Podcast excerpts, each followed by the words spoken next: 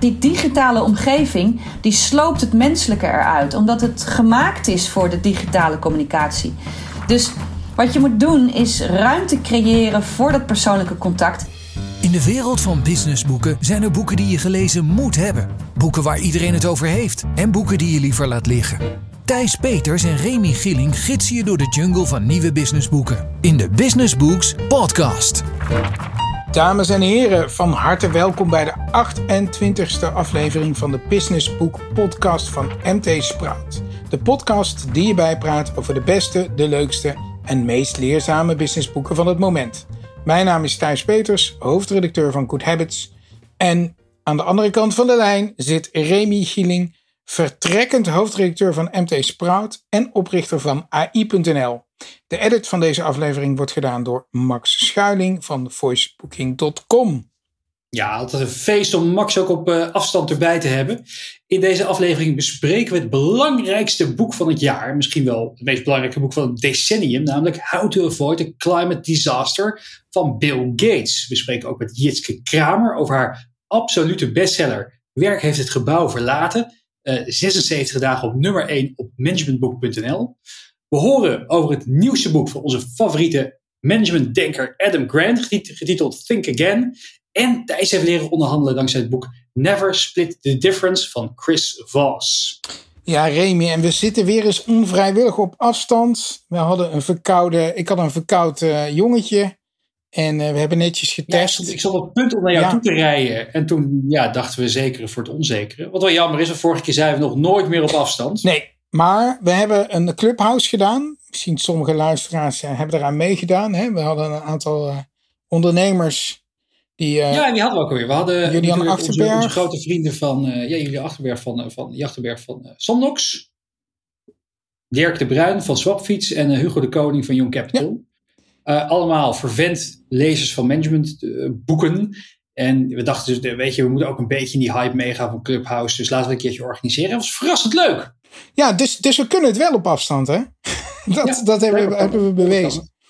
Maar um, Remy, jij hebt groter nieuws. Je gaat Ja. er van tussen, hè, als hoofdredacteur. Ja, goed. Je moet mensen en je publiek ook niet te lang vermoeien met je mening, denk ik. Eh, in ieder geval niet op kantoor. En ik ben inmiddels zes jaar hoofdredacteur van het inmiddels gefuseerde merk MT Sprout. Eerst Sprout, toen jij besloot te vertrekken een aantal jaar terug, heb ik, eh, heb ik dat er, dat, dat, dat, die, eh, die last op mijn schouders erbij genomen. Hartstikke, was hartstikke leuke tijd. En ik heb ook heel veel gedaan en geleerd. Maar ja, op een gegeven moment ehm, ja, gaat het kriebelen. Wil je weer wat nieuws? Het merk is gefuseerd, dat staat goed. Ja, het is gewoon tijd voor een frisse wind die, eh, die, die dat merk eh, verder gaat brengen. En wat, echt. ga je, wat ga je doen? Landschapje schilderen in Portugal? Op je villa daar? Of, eh, Ja, ja ik, ik, ik ga twee dingen doen eigenlijk. Enerzijds, ik ga natuurlijk meer verdiepen in, in, in, in de kunstmatige intelligentie. Dus ik heb dat, ik heb dat platform ooit gekocht. Ik zal er waarschijnlijk een artikeltje misschien op tikken, maar ook eh, veel, veel lezingen over geven. Ik wil graag aan bedrijven vertellen wat de techn- technologie is en kan en wat het voor hun kan betekenen. Eh, en tegelijkertijd merk ik ook wel dat ik het gewoon heel erg leuk vind om, eh, om podcasts, webinars en events te presenteren en produceren. Dus ja, dat ga ik ook doen voor, voor MT Sprout. Absoluut, daar blijf ik gewoon dat, dat, dat doen, een deel van mijn tijd. En, en ook voor derden. Dus heb je nou altijd al een podcast willen hebben, dan eh, eh, trek aan de bel. Ik ga me gewoon even schaamteloos eh, mezelf hoereren hier. hey, hebben we nog reacties van lezers gehad? Ja, we hadden eentje, één, één op de mail. Dat was heel leuk. Paul, Paul Boers, die was enthousiast over ons idee om een, nieuwsbrief te maken over businessboeken. En het leuke is ook dat hij daarna gelijk de tip doorstuurde dat de New York Times een aanbieding was voor 2 dollar per maand, een jaar lang. Dus ik heb gelijk een subscription genomen. Ja, ik betaal nog eh, Dank, 8 hè. dollar. Nou ja, dat Dank zie je maar. Paul. En eh, als je eventjes je, je gegevens doorstuurt, dan uh, we hebben nog heel veel businessboeken liggen. Dan sturen we er eentje naar je op. Ja, en dat geldt uh, ook voor andere mensen. Hè. Blijf reageren op ons Ja. LinkedIn.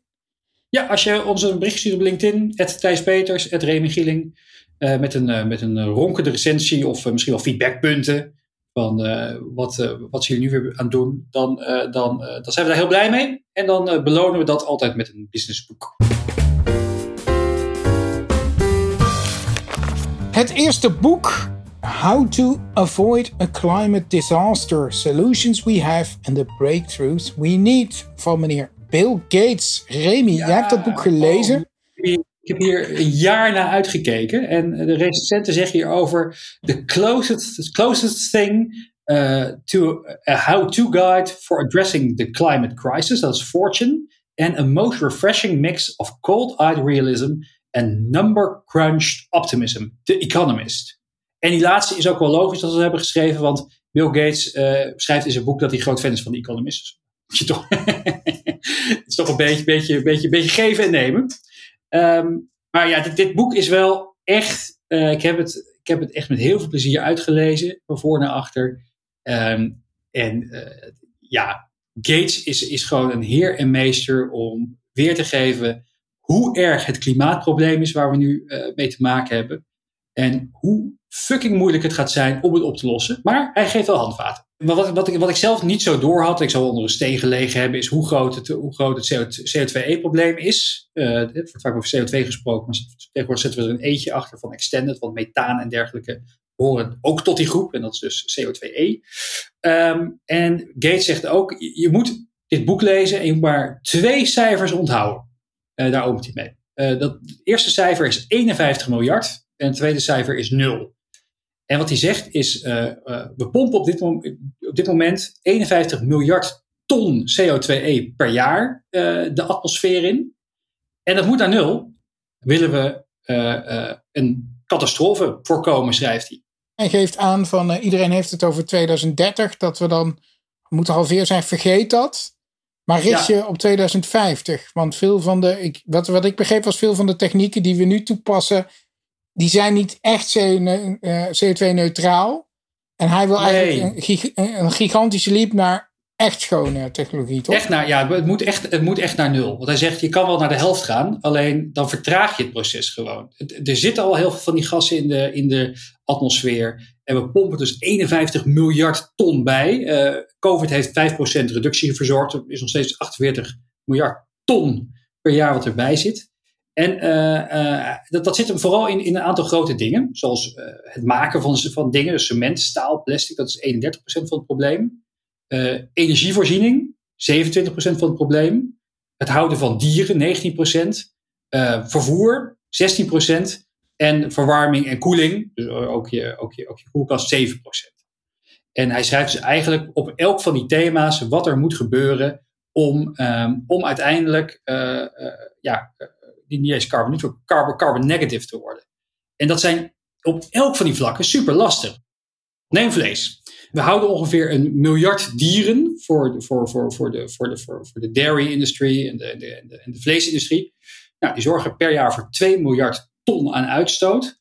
Um, ja, dat, dat, dat, dat moet gewoon minder worden. Maar ja, hoe ga je dat bewerkstelligen? Hoe ga je zorgen dat we met z'n allen um, uh, overstappen op, op, eh, op, op kweekvlees of synthetisch vlees of alleen maar plantaardig eten. Um, je kan het als land misschien wel, wel, wel, bewerkstelligen, maar ja, dan heb je nog te maken met heel veel andere culturen. Dus dat, uh, dat zijn overal, komt hij zeg maar dit soort problemen tegen. En hoe lost hij het op? Ja, Want deels is dit, dat dit is de man die natuurlijk zijn uh, bedrijf, waar die nog volgens mij een grote aandeelhouder is, verbruikt weet ik hoeveel stroom, hè? al die cloud computing is nou ja, niet precies, precies. Hij, hij, hij, steekt ook de, de, wel de, de, hand in eigen zak. Hij zegt ook wel, ja, wie ben ik nou om hier wat van te zeggen, weet je wel. Ik heb grote, ik heb, ik heb grote huizen, ik vlieg altijd privé. Zelfs naar het eh, klimaatakkoord van Parijs ben ik privé gevlogen. Dus ik ben misschien niet de, de beste raadgever, ik ben niet de logisch, meest logische raadgever, maar ik lees me er wel heel goed over in. Dus ik, ik weet wel echt waar ik het over heb. Ik probeer waar mogelijk mijn steentje bij te dragen. Hij zegt aan de ene kant moeten we op zoek naar technologie. Dus hoe kunnen we uh, met technologie zorgen dat we uh, van de fossil fuels af kunnen. Dat, dat, dat is een must om, uh, om carbon negative te worden. en dat is volgens hem de enige mogelijkheid is, is, is, zijn nieuwe manieren van kernenergie die schoon en veilig zijn. en hij zegt ook, ja, westerse landen die moeten gewoon stoppen zo snel mogelijk met het, met het houden van dieren. want het is gewoon, het is niet meer nodig en het is, het is, het is zo ongelooflijk vervuilend. Niet heel verrassend, toch? Nee, niet heel veel verrassend. Het is wel um, um, op elk punt geeft hij wel een inzicht zeg maar, van zo zouden we het. Uh, dit is waarschijnlijk een goede weg om in te gaan. En het is natuurlijk uiteindelijk, hij kan het niet alleen doen. Hij, heeft wel heel veel, uh, hij investeert heel veel in, in, in, in onderzoek naar veilige kernenergie bijvoorbeeld. En hij investeert heel veel in kweekvlees. En allemaal opties. Maar ja, hij kan natuurlijk, natuurlijk niet alleen. Dus het is meer een appel aan, aan, aan, aan wereldleiders. Van jongens, we moeten echt aan de bak. Maar hij schrijft ook wel, de kans dat dit gaat lukken is eigenlijk heel klein. Hmm. Lekker positief. Voor wie is dit boek? Ja. Voor, voor niet iemand die al een beetje in depressie zit, denk ik. Nee, nee, het is voor iedereen die graag ademt en graag wil dat zijn of haar nazaten dat ook blijven doen, denk ik. En uh, wanneer moet je dit lezen? Nou, de tijd dringt. Uh, de kansen zijn groot. Um, zo snel, ik zou echt dit zo snel mogelijk lezen. Als je, als je één boek zou mogen lezen dit jaar, uh, dan moet het dit boek zijn. Want ja, de, het, het, is wel um, het is, het is heel lastig, maar niet onmogelijk. En het geeft je, zet je wel aan het denken, ook over hoe je zelf erin zit. Het zet je aan het denken over uh, ook handvaten hoe je mensen die misschien klimaatskeptici zijn, ja, toch misschien met wat argumenten kunt overreden. Cadeautje verkopen, dit boek? Ja, kopen, kopen, kopen. Echt gelijk in huis halen en leg hem bovenaan je stapel. Want dit, dit is, elke dag dat je dit niet leest, is gewoon echt zonde. Gaan we naar boek 2. Uh, eh, Jitske Kramer. En je vertelde al, een enorm succes. Haar nieuwste boek, Werk heeft het gebouw verlaten.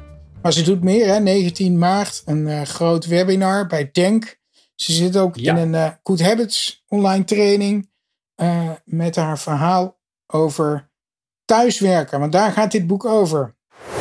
Werk heeft het gebouw verlaten. Het nieuwe boek van Jitske Kramer. Een boek dat is geschreven, als ik het niet mis heb, in maar liefst, eh, nou, in maar tien dagen. Hoe kom je daarop en hoe overleef je dat? ja, hoe kom ik daarop? Ik, het was ehm, begin oktober. En toen was de tweede soort van lockdown die weer inging. Dat betekent mijn agenda weer helemaal leeg viel. En ik, ik had ik, ik, twee dingen eigenlijk. Eén ding, ik zag heel veel gebeuren. Waarvan ik dacht, daar kan ik echt iets over schrijven. Zeker vanuit de antropologie. Een soort etnografie van het hier en nu.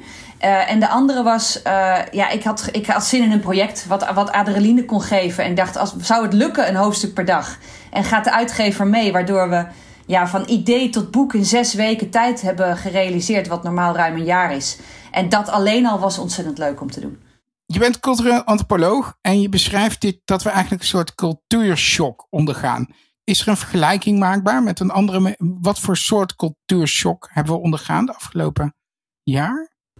Nou ja, het principe van een cultuurshock is oorspronkelijk geschreven voor mensen die, uh, of beschreven voor mensen die lange tijd naar het buitenland gaan.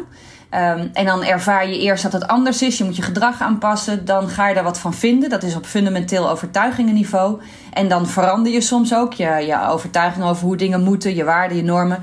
En dan uiteindelijk ga je ook weer terug. En dan is een soort derde cultuurshock, dus je terugkeershock. En dat fenomeen is uitgebreid beschreven en daar kan je mensen in begeleiden, omdat elke fase iets anders vraagt. En ik denk wat, wat we zien is dat iets vergelijkbaars is gebeurd. We hebben ons gedrag moeten aanpassen, dat is die eerste shock. En op een gegeven moment dat, dat wanneer je routine wel weer hebt. En dat kost dus heel veel energie. Daar word je moe van en dan heb je die routines weer. En dan ga je er wat van vinden. En ik denk dat we daar middenin zitten met elkaar. We moeten de hele tijd op maatregelen aanpassen wat er nodig is. En vervolgens komt het gesprek omhoog van oké, maar alleen de essentiële beroepen. En waarom krijgt die wel de ondersteuning en die niet? En wie mag er wel naar kantoor en wie moet er naar kantoor? En wat betekent het eigenlijk om een mens te zijn? Wat is de waarde van relaties? Wat is de waarde van klanten? Dus het brengt hele fundamentele gesprekken op gang. Dus we zijn eigenlijk in een, in een, in een heel snel tempo. Hè? Niet, niet normaal bij een cultuurshock ga je in je eentje naar een ander land. Maar nu, nu zit je uh, met z'n allen ineens uh, in zo'n situatie zijn we een, een nieuwe cultuur aan het bouwen. Ja, een online cultuur, dat is nieuw. Dus we hebben als mensen, eh, ja, als je teruggaat naar wat is cultuur, daar is niks heeft betekenis van zichzelf. We moeten samen aan geven en samen ordenen we dat in gedrag. En dat manifesteert zich in de wereld om ons heen. Nou, dat zijn we gewend in de fysieke, tastbare wereld. En op deze schaal in de online wereld elkaar ontmoeten in de zakelijke context, dat is nieuw. En dat is, uh, hebben we nu een jaar ervaring mee. Maar een jaar lijkt heel lang. En tegelijkertijd op de mensheid van 50, 60.000 jaar is het natuurlijk nog peanuts. Dus we zijn gewoon aan het ontdekken hoe bouw je vertrouwen op afstand. Hoe doe je dat online? Wat is een. Dus we hebben. Ik weet niet of jij die ooit hebt gehad, maar ik heb ze ooit gegeven van die vergadertechnieken trainingen. Effectief vergaderen en dat soort dingen. Ja. Ja, hoe doe je dat online? Wat zijn de etiketten? Wij hebben geen online etiketten. Mensen verdwijnen opeens uit beeld. Uh, gedoe met techniek. We zijn gewoon in de kinderschoenen als het gaat om online communicatie. Dus daarin hebben we een online cultuur te creëren. En dat biedt heel veel kansen ook. Je, je trekt in, in, je boek ook een vergelijking met nomadische volken. Want wij zijn natuurlijk heel erg gewend om op kantoor een soort hiërarchie in je, in je, in je bedrijf te creëren of in je organisatie. Uh, maar hoe doe je dat als je niet bij elkaar bent? En hoe creëer je dan een, een werkbare situatie, een hiërarchie, een, een afspraak? Wat kunnen we van die nomadische volken leren? Nou ja, wat, het nieuwe wat we nu hebben is het digitale. Dat hebben, daar hadden de nomadische volken natuurlijk niet. Maar wat zij wel doen is, is samenleven op afstand, dus remote. En dat is het andere aspect dat we nu meemaken. En dan zie je dat die tribes die leven in kleinere familieverbanden op grote afstanden van elkaar, maar we zijn wel duidelijk echt onderdeel van die ene tribe. En hoe dat gaat is via symbolen, via verhalen, uh, via liederen, via eigenlijk allerlei communicatiemiddelen die emotie in zich dragen. Dus wat kunnen we daarvan leren naar je organisatie? Is op afstand het verhaal van het geheel en de trots op het verhaal, dat, dat, dat draagt niet in bullet point meetings en Excel sheets. En je krijgt niet een, afstand op, of een relatie op afstand door een weekstaartje elke dag uh, voor te lezen. Dat gaat via emotie. Dus ik, nou ja, en misschien gaat een bedrijfslied te ver. Maar, um, maar zoeken naar manieren waarop die emotionele eh, binding er kan zijn. En dat is dus een nieuwe cultuur creëren. Um, en ook online passend bij de organisatie is essentieel. Dus je moet nu activiteiten verzinnen die passen bij je, je organisatiewaarden en die je kan uitdragen. Ja. Moet, je, moet je dat als, als leider in je bedrijf, moet je dat uh, actief naar beneden duwen of introduceren? Of, of, of gebeurt het ook vanzelf? Nou, ik zou als leider helemaal niks actief naar beneden duwen. Als leiders dat nog doen, denk ik dat we wel een ander gesprek moeten hebben. Uh, initiëren, laat ik het beter. Het verkeerde, verkeerde woord. ja, initiëren. Ja, initiëren. Wat, wat, ik denk wat essentieel is nu, is verbindend leiderschap. Is menselijk leiderschap. En verbinden is gek genoeg, betekent dat ruimte creëren. Dus wat leiders te doen hebben is ruimte creëren voor ontmoetingen. En die ruimte creëer je in de digitale ruimte, in de fysieke ruimte, in de mentale ruimte, in de veranderruimte. Um, wat ik zo mooi vind is organisaties die al jaren fulltime remote werken. Dat zijn vaak de internationale organisaties. Die hebben ook voor hun medewerkers tijd die ze gewoon min of meer verplicht aan sociale activiteiten moeten besteden. Omdat al die, die, die momentjes dat je van je bureau naar het lift en dan een kopje koffie en nog even die aanspreken, als je dat bij elkaar optelt, is dat een paar uur per week. En wat ik nu zie gebeuren is dat allerlei bedrijven ja, vallen in de val van de productie. En allemaal back-to-back meetings, want het is zo efficiënt, het gaat zo snel. Dat komt omdat die digitale omgeving, die sloopt het menselijke eruit. Omdat het gemaakt is voor de digitale communicatie. Dus wat je moet doen is ruimte creëren voor dat persoonlijke contact in werktijd. Ja. Ben je nog heel aparte dingen tegengekomen die mensen vertelden die ze hadden gedaan om het leven een werk draaglijk te maken? Ja, eentje die ik echt wel mooi vond is dat je zegt rituelen. We zijn rituele wezens, dus in die, in die rituelen krijgen we cadans, maar ook variatie. En dat, die missen we ook. En, um, en ik, ik hoorde van één iemand heeft het opgelost door gewoon zijn oude ritueel weer op te pakken. Die staat op neemt koffie. Die haalt zijn tas uit het halletje. Dan doet zijn jas aan, loopt naar het station, wat hij altijd deed. Dan draait hij weer om, loopt terug naar huis. Gaat met die tas naar boven. Um, pakt dan weer koffie, maar doet dan bellen met iemand die er normaal bij het koffiezetapparaat zou zien. Gaat op zijn kantoorkamer zitten werken. En aan het eind van de dag doet hij datzelfde weer. En hij zegt: Het is heel raar, zegt hij. Het is, maar het geeft hem weer een structuur en een, wat, en een cadans en even naar buiten. En toch het ritme maken van privé en werk scheiden. Nou, dit is wel, denk ik, vind ik, moest ik om lachen. Dat is een hele extreme, ja, maar wel leuk. Nou krijgen we straks tenslotte, en dat vond ik ook wel een beetje een openbaring, want iedereen heeft heel veel zin in de tijd na. Hè. Het wordt bijna een beetje na de oorlog straks. Iedereen, oh, dan kunnen we weer naar festivals, dan kunnen we weer uh, gewoon op het terrasje zitten, kunnen we dat soort dingen doen. Maar ik las in jou, we krijgen straks eigenlijk weer een cultuurshock. Ja. We, we moeten ons een beetje voorbereiden op teleurstelling, begrijpen. Nou ja, weet je wat het is? Dat is de befaamde re-entry shock. Dus je bent voor langere tijd in het buitenland geweest en je gaat naar huis en dan komt de ontspanning. Hé, ik ga weer naar huis, het gaat weer zijn zoals het was. En maar als je, weet ik veel, een jaar in, uh, in Togo hebt gewoond en je komt terug, dan ben je echt veranderd. Je hebt anders gekeken, je hebt andere gewoontes aangeleerd, maar ook andere mentale frames gepakt. En dan kom je terug en jij denkt: ik ga naar huis. En dan denk je: wat doen mensen hier toch raar? Waar, hoezo?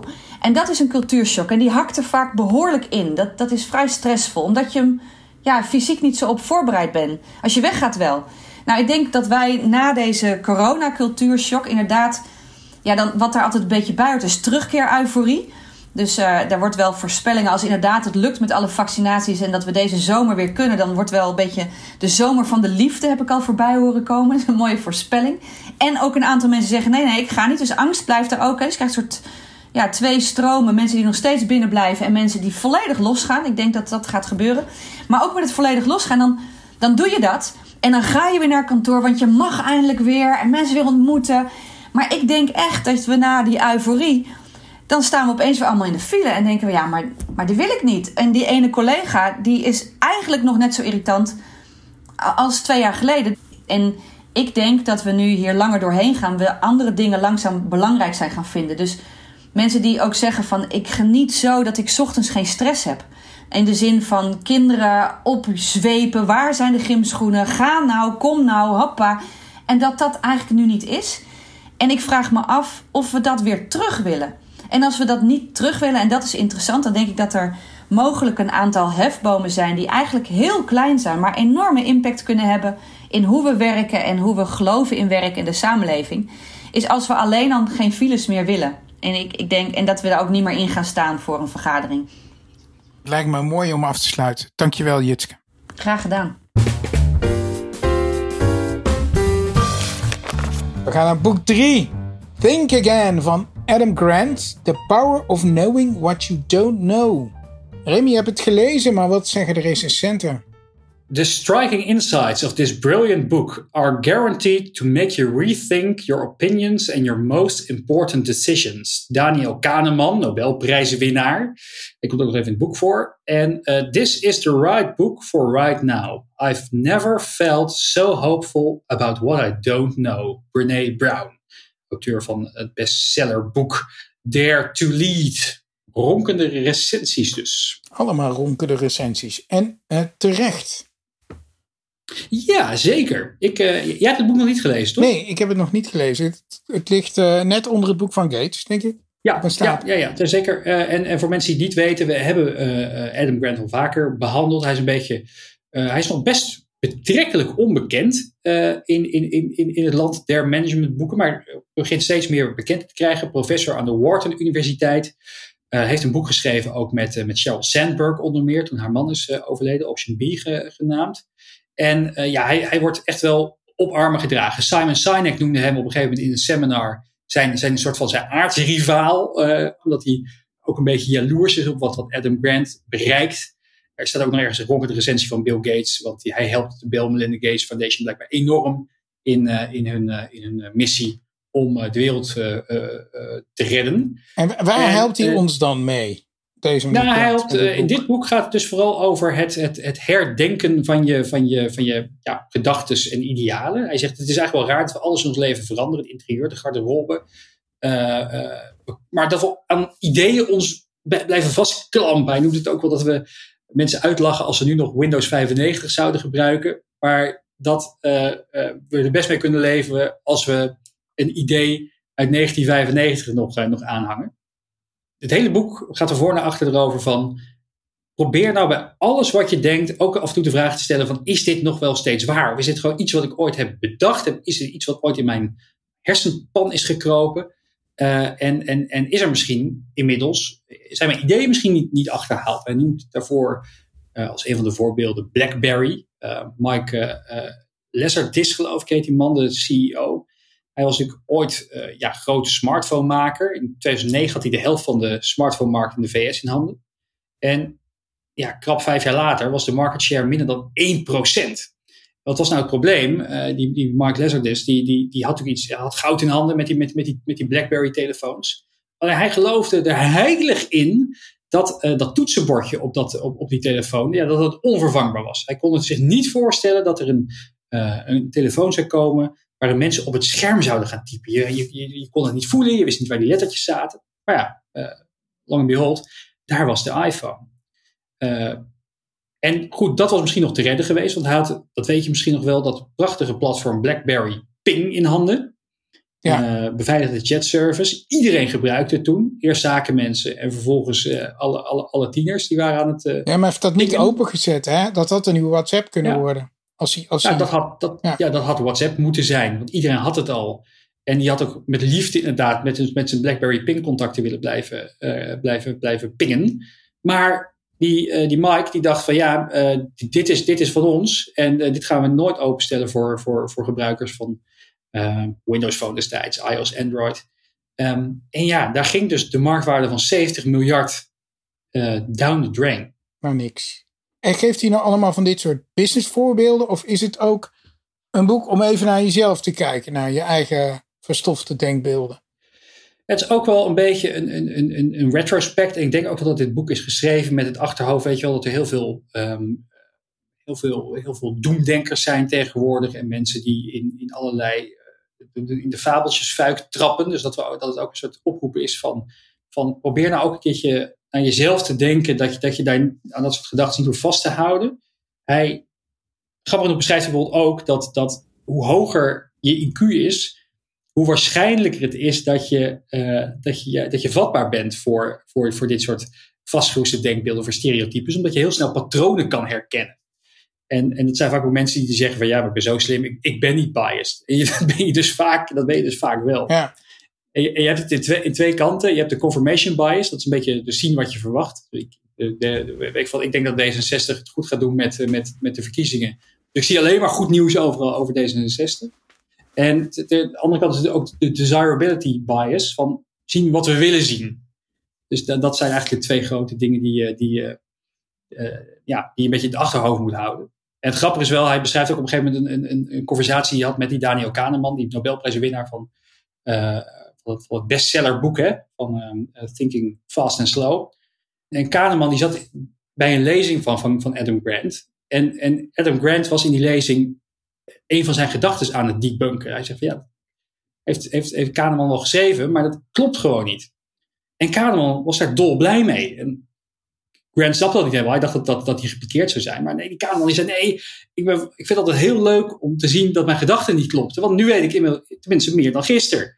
En, en, ja, zijn collega's worden er kennelijk ook hol en dol van. Want hij verandert ongeveer om de paar dagen van, van, van, van denkbeeld. Zo, zo is dat bij hem ingebakken. Voor wie is dit boek? Mensen die houden van stevig onderbouwde managementliteratuur. Dat blijft natuurlijk een professor, maar hij heeft wel heel veel humor. Wanneer moet je het lezen? Mm, als je dus net iets te lang op je plek of positie zit en je begint, je, merkt dat je bij alles denkt van nou, stop idee hebben we al geprobeerd. Dus als je merkt dat je een beetje vastgeroest bent in je eigen patronen en ideeën. Ja, cadeautje of kopen? Ja, kopen of cadeau doen aan die vastgeroeste boomer die in die oude denkbeelden blijft hangen dat, daar zit natuurlijk ook alweer een soort vooroordeel en vastgeroest denkbeeld in. Hè? Dat alle boomers Ik heb ook vastgeroest zijn met oude denkbeelden. Is wel zo. Thijs, het vierde boek, Chris Voss, Never Split the Difference. Wat schrijven de recensenten? I may never love negotiating, but I love this book and, may it, and it's making me look forward to my next negotiation whether it's my six year old or a Fortune 50 client. I feel newly empowered with tips and tools. The founder and chief happiness officer van Happy Brain Science. En de volgende, Chris Voss details how empathy, bargaining, and other tactics can be applied to landing travel perks, avoiding travel penalties, and more. The New York Times. Ja, dat is eh, gaaf. Wie, wie is deze man? Ja, ik moet eerst even trouwens mijn zwager. Hè, die komen altijd terug in elke uitzending bijna, hè, mijn zwagers. dit was aangeraden door een van mijn zwagers bijna een jaar geleden. En die zei, lees dit boek nou eens een keer. Bespreek het een keer. Het is in 2016. Ik had het op het to-do-lijstje gezet en ik dacht, nu ga ik het ook lezen. Uh, en uh, Chris Vos is een voormalig FBI-onderhandelaar. Zo'n hostage negotiator. Weet je wel, als dat dan een gijzeling is dan is hij die dan aan de telefoon gaat bellen met de gijzelnemer. En de gijzelnemer aan de praat moet proberen te houden en zorgen dat iemand gijzelaars loslaat en zich uiteindelijk overgeeft. En uh, dat heeft hij jarenlang gedaan, ook internationaal. En op een gegeven moment is hij les gaan geven aan Harvard University en is die zakenmensen gaan trainen in onderhandelen. Want hij ontdekte dat, dat uh, Harvard heeft een hele uh, vakgroep negotiation. Maar hij zei dat die gaan allemaal vanuit heel relationeel of nee, het rationeel onderhandelen vanaf. Hij wil dit, ik wil dat. Hoe komen we tot een oplossing? En hij zei, ja, maar zo werkt onderhandelen volgens mij niet. Dat is een emotioneel spelletje. Wat wij speelden met die, met die terroristen en die bankovervallers.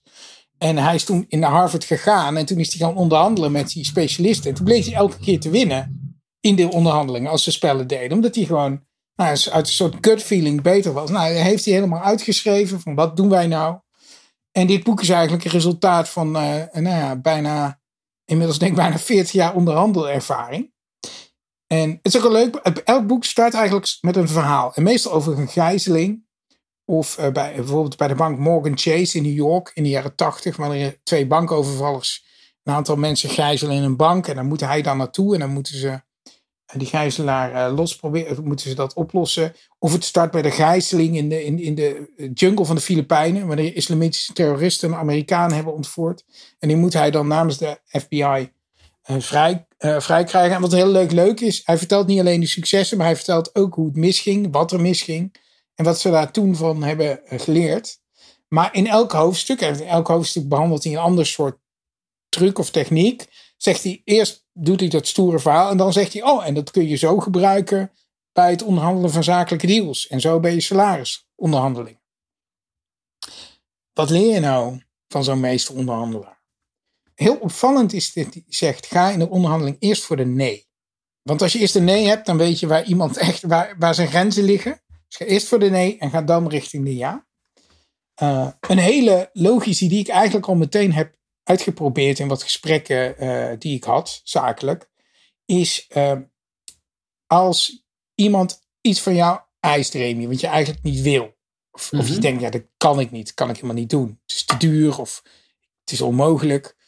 Uh, dan moet je altijd zeggen, niet van nee, dat kan ik niet doen. Dan zeg je, hoe zou ik dat volgens jou kunnen oplossen? En dan leg je jouw probleem altijd bij de ander neer. En dan gaat hij over jouw probleem meelopen denken. Ah, dat is een goeie. Dus een, en, die werkt echt. Hij lijkt simpel, maar ik had hem nog nooit toegepast. Hij werkt echt heel goed. Heb je het geprobeerd? Uh, ja, ik heb het geprobeerd. Ik zeg niet in welke context. Want dan heeft hij, stel dat hij luistert, dan heeft hij ineens een probleem. Uh, ja. Ook een leuke speel in op verliesaversie. Hè? Dus het, mensen vinden het veel erger om te verliezen dan dat ze het fijn vinden om te winnen. Het is erger om 10 euro te verliezen dan om 10 euro te winnen. We mhm. reageren veel heftiger op verlies. Uh, stel, je doet een voorstel. Je wil Adam Grant graag in je podcast. Ik kan me niet voorstellen dat mensen zijn die dat willen, hè? maar wij bijvoorbeeld willen dat. die man die zegt telkens nee, of zijn management ja. wordt stonewalled. Hij zei, wat je nou moet doen in je laatste mail, dan moet je gewoon uh, alleen maar zitten. Het ziet er naar uit dat je het helemaal hebt opgegeven met het project. Vriendelijk goed, Remy Gieling.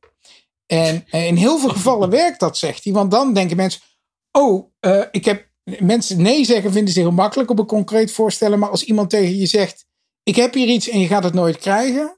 Dan reageren ze uiteindelijk vaak weer wel. Dus speel oh, daarop in. Ja. En dan gaat hij ook gewoon in over, dat is ook wel grappig, gewoon over afdingen. Hoe doe je dat? Hoe onderhandel je over de aankoop van een huis? Uh, en dat is ook een beetje de titel van het boek Never Split the Difference.